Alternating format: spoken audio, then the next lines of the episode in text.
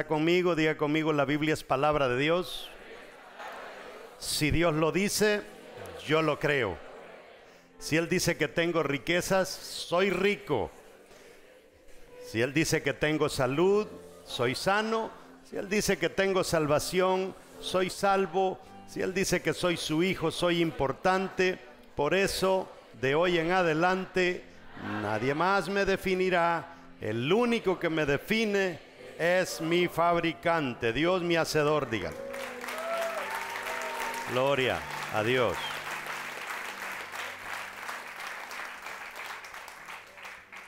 Vamos a darle la bienvenida a las personas que nos ven a través de la televisión.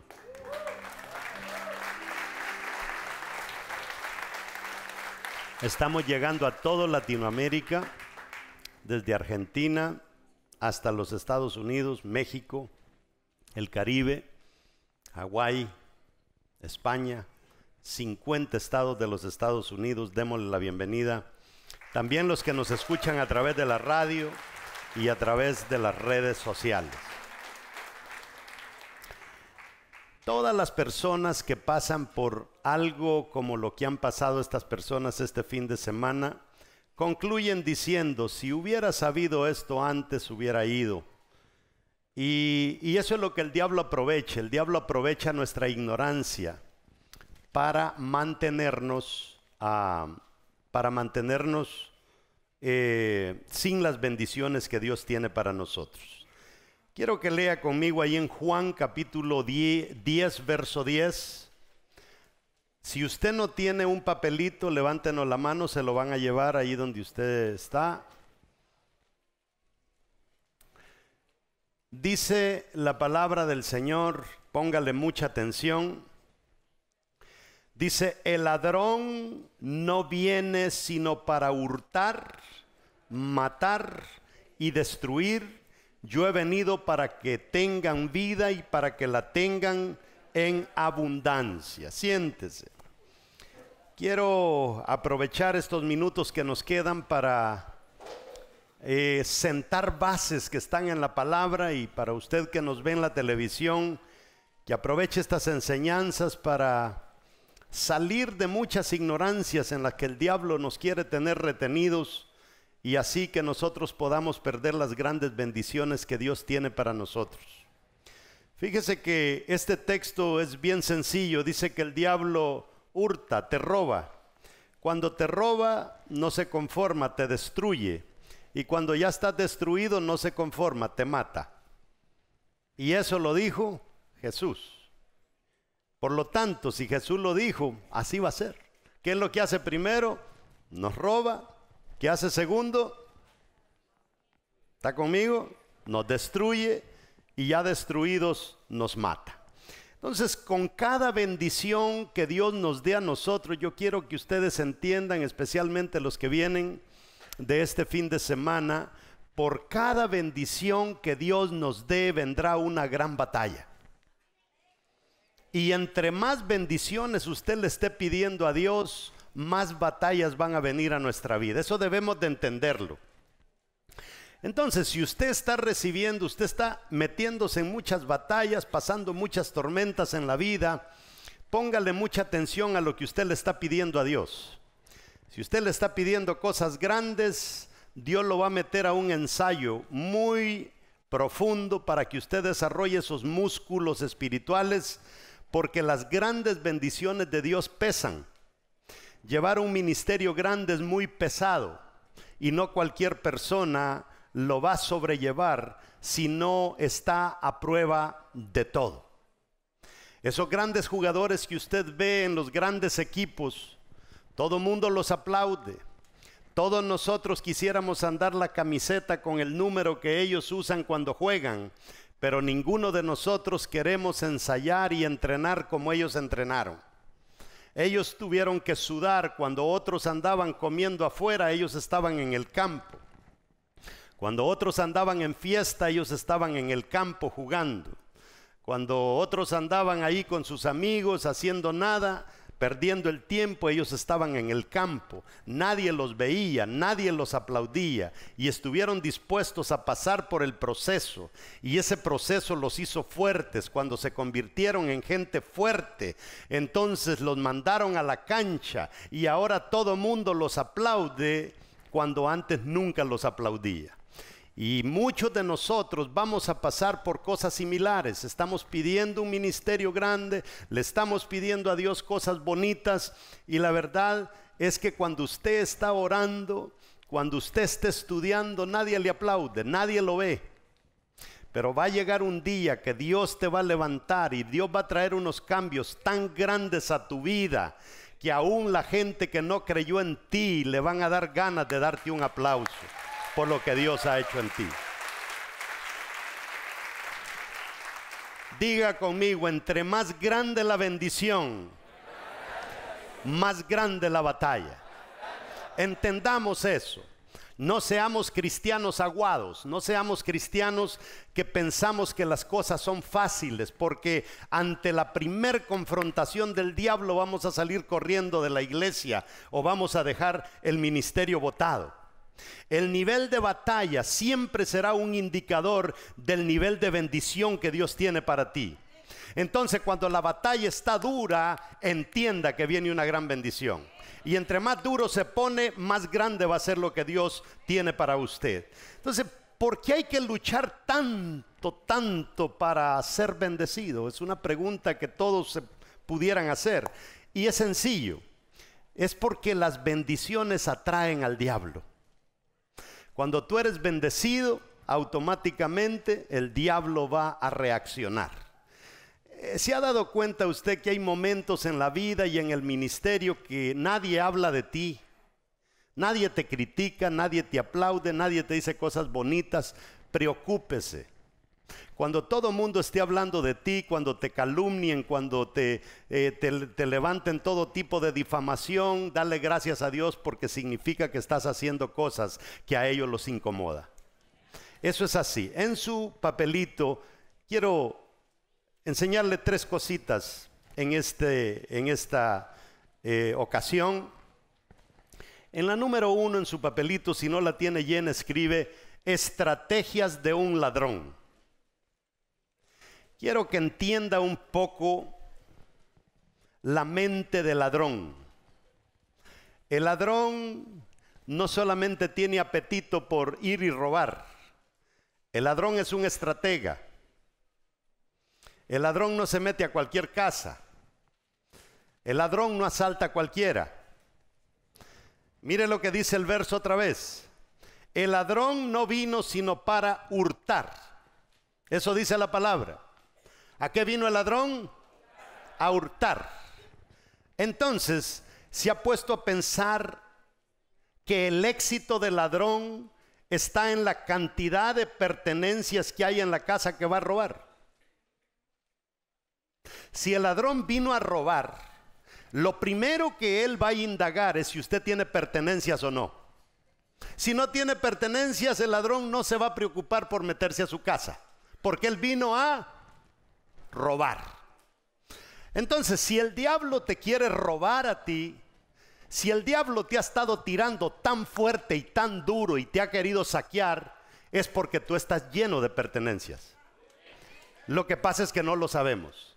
Hay talento dentro de nosotros que Él los olfatea él sabe que hay algo ahí adentro, hay una identidad fuerte de parte de Dios, hay un gran potencial que Dios metió en ti, hay un gran ministerio que Dios metió en ti. El diablo lo olfatea y se mete a quererte saquear, entonces alégrese cuando el diablo lo quiera robar, porque eso quiere decir que usted está lleno de joyas dentro de usted. No lo había visto de esa manera.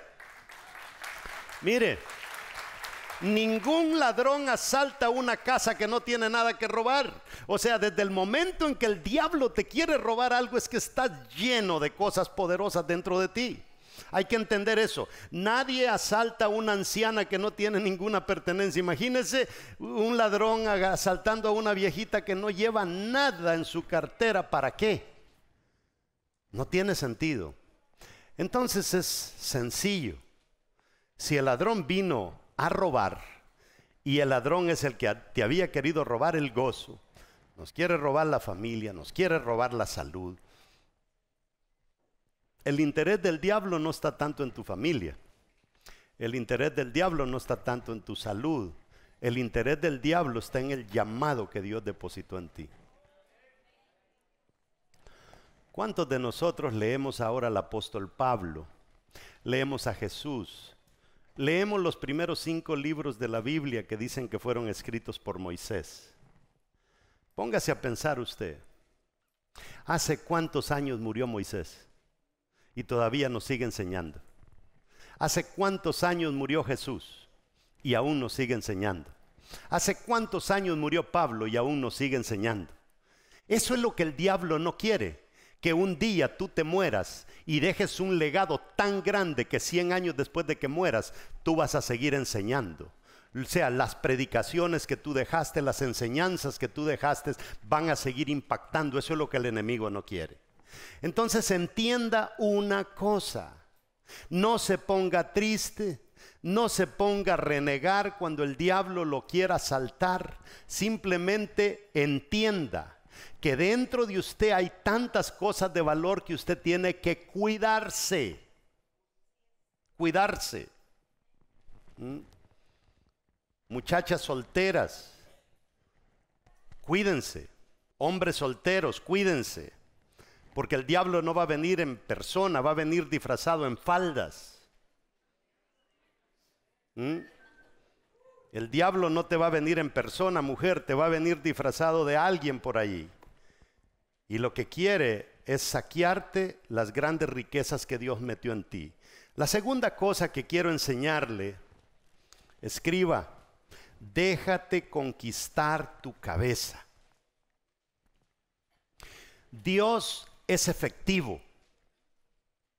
La Biblia es efectiva. ¿Lo creen? El problema es que nosotros le prestamos la cabeza a todo mundo, pero no se la queremos prestar a Dios. Y para prestarle la cabeza a Dios, hay que exponer nuestra cabeza a la Biblia, a su palabra. Mire lo que dice Proverbios 4:23. Cuida tu mente ¿Qué dice? Cuida tu mente. Pero hay algo más que dice, ahí lo tienen sus pantallas. Más que nada en el mundo. No importa que te roben la cartera. No importa que te roben el dinero. No importa que te roben una herencia. Es más, mujeres, no importa que te hayan robado el marido. Hombres, no importa que te hayan robado la esposa. Que no te roben la capacidad que hay en tu cabeza. Y que no te roben lo que Dios quiere hacer en tu cabeza, pero no va a hacer nada Dios a no ser que tú te la dejes conquistar. Y hay gente que ha sufrido tanto, que tiene tantas cosas negativas en su cabeza, que cuando Dios quiere meter algo positivo, no cabe ya porque hay que sacar algún montón de basura que tenemos en la cabeza para que Dios entre con enseñanzas frescas, para que podamos entender qué es lo que quiere decirnos. Dice, cuida tu mente más que nada en el mundo, porque ella dice, es fuente de vida. Póngase a pensar usted. Cuando hay gente moribunda, cuando hay gente negativa, cuando hay gente que lo único que quiere es quitarse la vida, ¿dónde radica el problema? El problema está en qué es lo que el enemigo logró meter en su cabeza. La Biblia nos habla de que hay un yelmo, dice Pablo, es el que nos enseña eso, una protección que cubre la cabeza. ¿Ha leído eso usted? Dice que hay un yelmo protector en nuestra cabeza. Y a veces nosotros nos ponemos a pensar en esos grandes soldados romanos y que no sé qué, y usted, y una gran espada y, un escudo, y hasta ahí llegamos. Pero si la palabra del Señor dice que hay un yelmo en nuestra cabeza, quiere decir que lo que más debemos proteger está en nuestra cabeza. Porque no dice otras cosas. Simplemente el yelmo está en la cabeza. Eso es lo que tenemos que proteger. Tu cabeza no se la puedes prestar a cualquiera. Mira, si tú comienzas a caminar bien en Dios, no le prestes tu cabeza a alguien que, anda actuando mal en la vida. No le prestes tu cabeza a un fracasado. Mujeres, no se dejen aconsejar por mujeres que ya tuvieron cuatro o cinco maridos y el que tienen no es de ella. No les ha funcionado. Pero la gente que más cristianos saca de la iglesia son personas fracasadas. Y nosotros tenemos que parar las antenitas y darnos cuenta que nada bueno puede venir de ellos. Las personas en sufrimiento están sufriendo porque no han conquistado su cabeza, no han dejado que Dios se apodere de esos pensamientos, meter cosas de valor en ti que cuando esas cosas negativas que el diablo ha logrado meter en ti comiencen a pelear y las cosas de valor termine sacando toda esa basura. Hay mucha gente que fracasa porque gobierna su vida desde el corazón. Ese es un problema. El hombre es más pensante, la mujer es más dada a sentir. Por eso es que cuando una pareja se casa, la que casi siempre sale perdiendo es la mujer, porque ella ama sin pensar. Ella se da toda en los sentimientos y el hombre es todo cabeza. ¿Mm? Entonces, mujeres, hay que despertar. Hay que ponerle corazón al tipo, pero también hay que ponerle cabeza. Cuando usted vea que está llegando tarde a la casa, ya sabe por qué es. ¿Mm?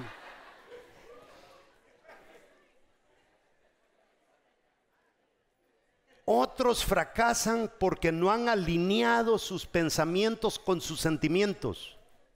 Nosotros tenemos que alinear pensamientos con sentimientos. No podemos ser más sentimiento que pensamiento, ni más pensamiento que, sentimiento. Tenemos que estar alineados. A veces la cabeza nos dice una cosa y el corazón nos dice otra.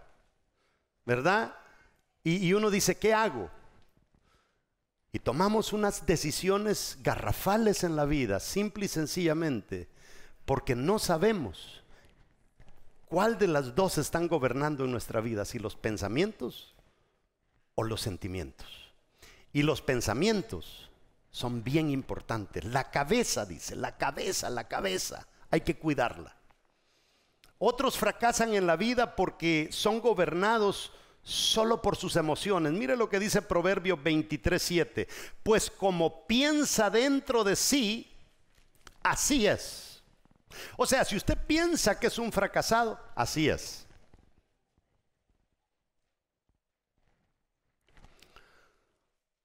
Tanto, mire, si usted piensa que usted es una persona exitosa, tiene la razón. Y si usted cree que usted es una persona fracasada, tiene la razón. Porque lo que usted piensa, eso es. Entonces Dios está interesado en gobernar mi cabeza y gobernar mi corazón. La mayoría de la gente fracasa porque su cabeza no es gobernada, no es controlada y vive en una constante batalla mental donde ésta destruye todo intento de triunfo. Mire, hay personas que intentan algo y fracasan, intentan otra cosa y fracasan, intentan otra cosa y fracasan, porque ya se meten en algo pensando que no va a funcionar. Usted no se puede meter en alguna cosa pensando que no va a funcionar. Póngase a pensar, usted se casa y después de que se casa, si lo casó por lo civil, no sé, un juez, un abogado o algo, dice, me voy a quedar con la tarjetita por si dentro de seis meses lo necesito. Usted no puede casarse de esa manera. ¿Mm? Esto que Dios nos ha dado aquí es poderoso. Poderoso. ¿Por qué usted cree que la corona de espinas se la pusieron a Cristo en la cabeza? ¿Por qué le atacaron tanto la cabeza a Jesús? Porque en la cabeza estaba su derrota o su triunfo. ¿Me está captando? Es bien importante que nosotros entendamos eso. Hace un tiempo atrás vi una caricatura que me llamó mucho la atención En esa caricatura, a un niño, unos piratas le han secuestrado a su papá.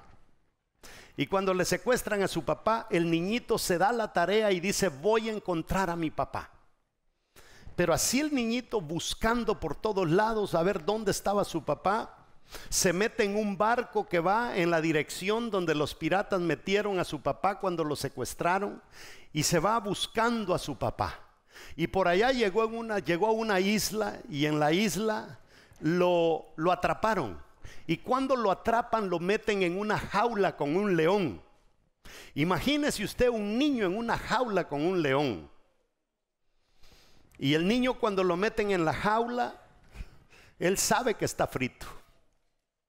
Y el niño se va a una esquina de la jaula, se sienta, agacha su cabecita y al rato levanta su cabeza. Y cuando levanta su cabeza ve que el león también está sentado viéndolo. Y el niño le dice al león, oiga, ¿y cuándo me va a comer? Y el león le dice, ¿dónde has visto que un león se come a otro león? Cuando tú llegas al grado que tu cabeza está llena de victoria, llena de determinación, no necesitas decir una palabra, se te nota en la cara. Se te nota en tu forma de ser. Y eso es lo que significa que nos dejemos conquistar nuestra cabeza. La tercera cosa que quiero que le quede hoy grabada a usted y a usted que nos ve a través de la televisión. Déjate conquistar tus pensamientos y tus sentimientos. Ya cuando hablamos de pensamientos y sentimientos, ya estamos hablando del alma. ¿Qué dice el gran mandamiento? Amarás a Jehová tu Dios con toda tu alma, dice. Eso quiere decir, ámalo con pensamientos, ámalo con sentimientos y ámalo con tu voluntad.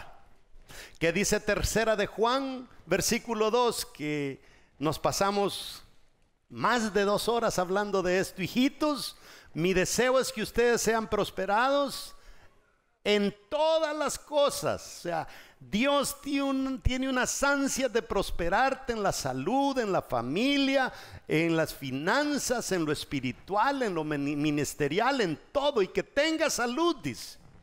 Pero hay que hacer prosperar el alma. Y hacer prosperar el, el, alma quiere decir, déjate conquistar por Dios tus pensamientos y déjate conquistar tus sentimientos. Porque si no conquistas tus pensamientos y no conquistas tus sentimientos, tu voluntad te va a controlar a ti. Pero cuando tú controlas esos dos, esos dos le dicen a la voluntad qué es lo que tiene que hacer y la voluntad obedece. Mire lo que dice la Biblia en Romanos 12:2. No vivan ya según los criterios del tiempo presente. Al contrario, cambien su manera de pensar para que así cambie su manera de vivir y lleguen a conocer la voluntad de Dios, es decir, lo que es bueno, lo que es grato, lo que es perfecto. Quiero que regrese un poquito, dice, cambien su manera de pensar para que así cambie su manera de vivir y lleguen a conocer la voluntad de Dios. No podemos llegar a conocer la voluntad de Dios sin pensamientos y sentimientos conquistados. Amados hermanos, cuando nosotros aprendemos a obedecerle a Dios, nosotros no vamos a caer en ninguna trampa del diablo. Sencillo nosotros sabemos y conocemos la voz de Él. Si vivimos nuestra vida basados en cómo nos sentimos, porque hay gente que dice, hoy no voy a la iglesia porque no me siento bien, entonces todo lo que sabemos será anulado. No te puedes dejar llevar por los sentimientos.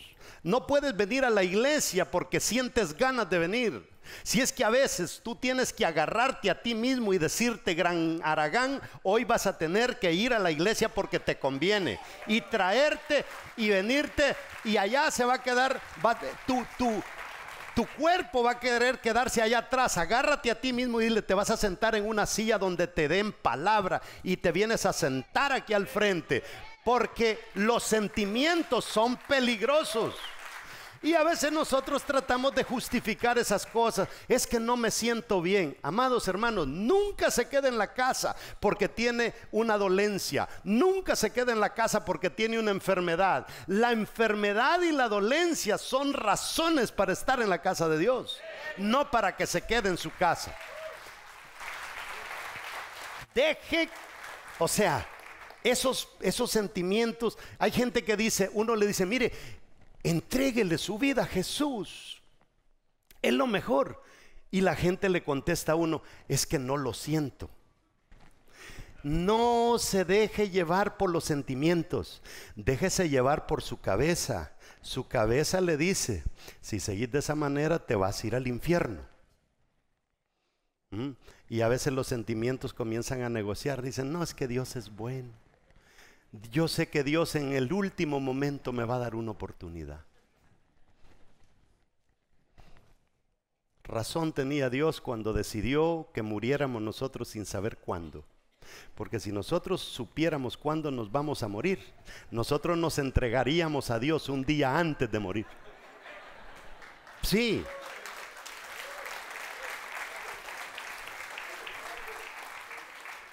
Un conocedor una persona que conoce la palabra, una persona que le ha entregado su cabeza a Dios, vive su vida basado en la realidad.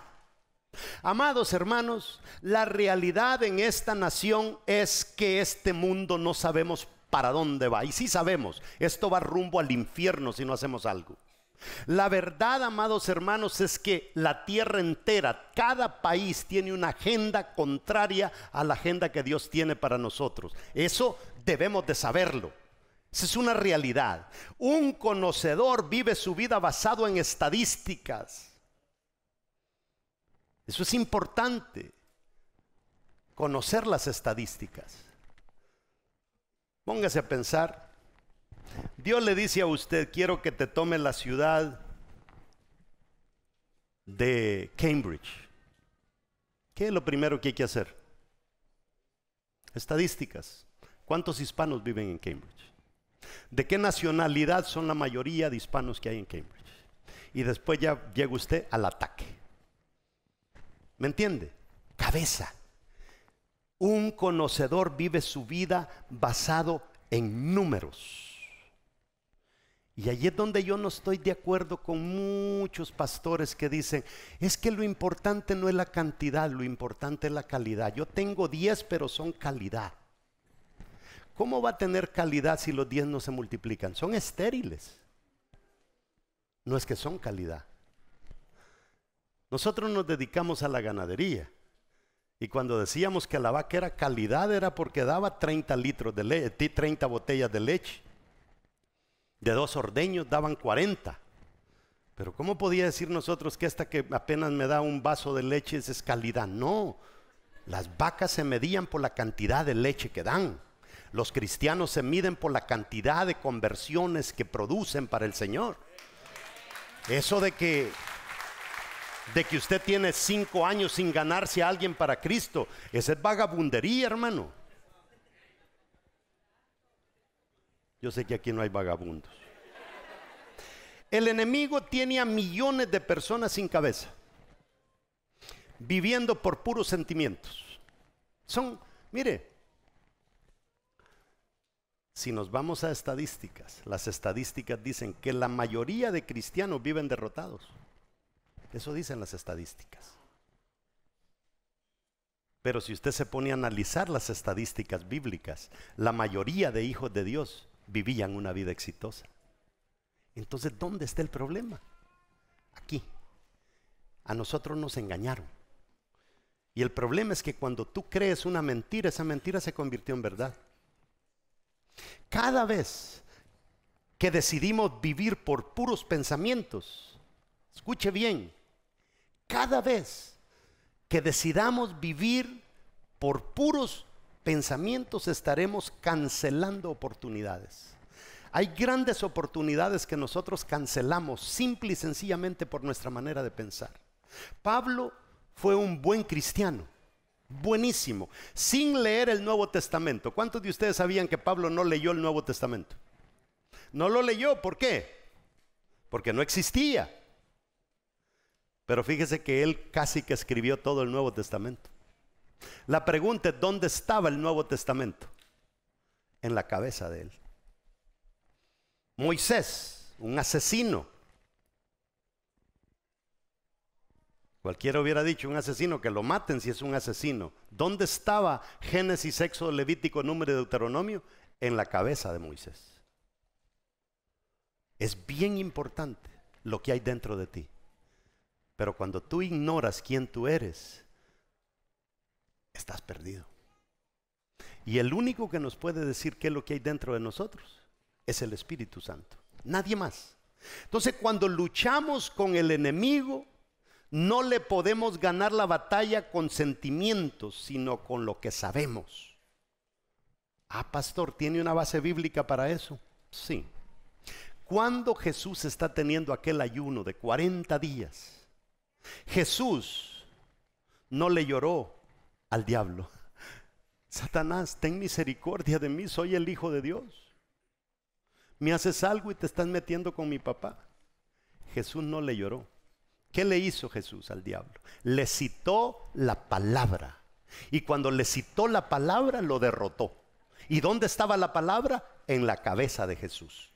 Por eso tenemos que dejarnos conquistar la cabeza con versículos poderosos que nos hablan de todo aquello que Dios quiere hacer en nosotros, pero a veces no se lo permitimos. Entonces, una persona que ha perdido su cabeza y vive por sentimientos es alguien que nunca va a saber gobernar. Si usted no puede gobernar su cuerpecito, su vida, usted no va a poder gobernar cosas grandes para Dios. El diablo quiere meter mentiras en su cabeza para que deje de funcionar correctamente. ¿Y sabe qué? Él te la va a secuestrar y te la va a gobernar. Todas esas personas que dicen, es que yo nací para fracasar. Hay personas que dicen, es que nosotros los morales así somos. Eso quiere decir que yo no me quiero dejar conquistar con Dios. Es que nosotros los Pérez así somos. No funciona.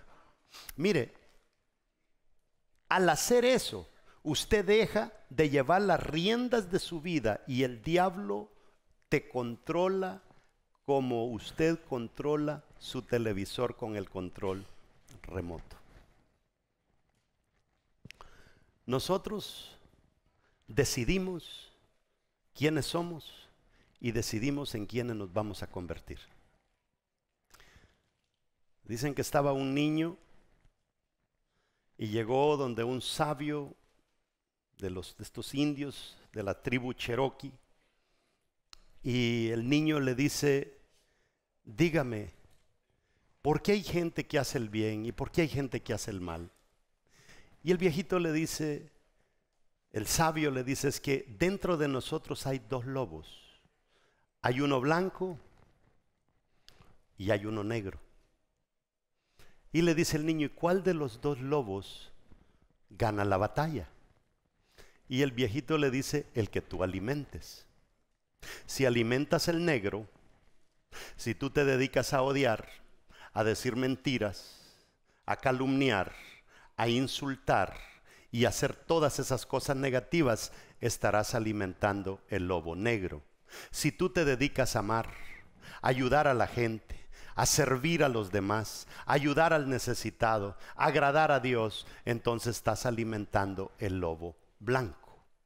La pregunta es, hay dos lobos dentro de cada uno de ustedes. ¿Cuál de los dos están alimentando? Cuando tú alimentas más al blanco que al negro, el negro se va a morir de hambre.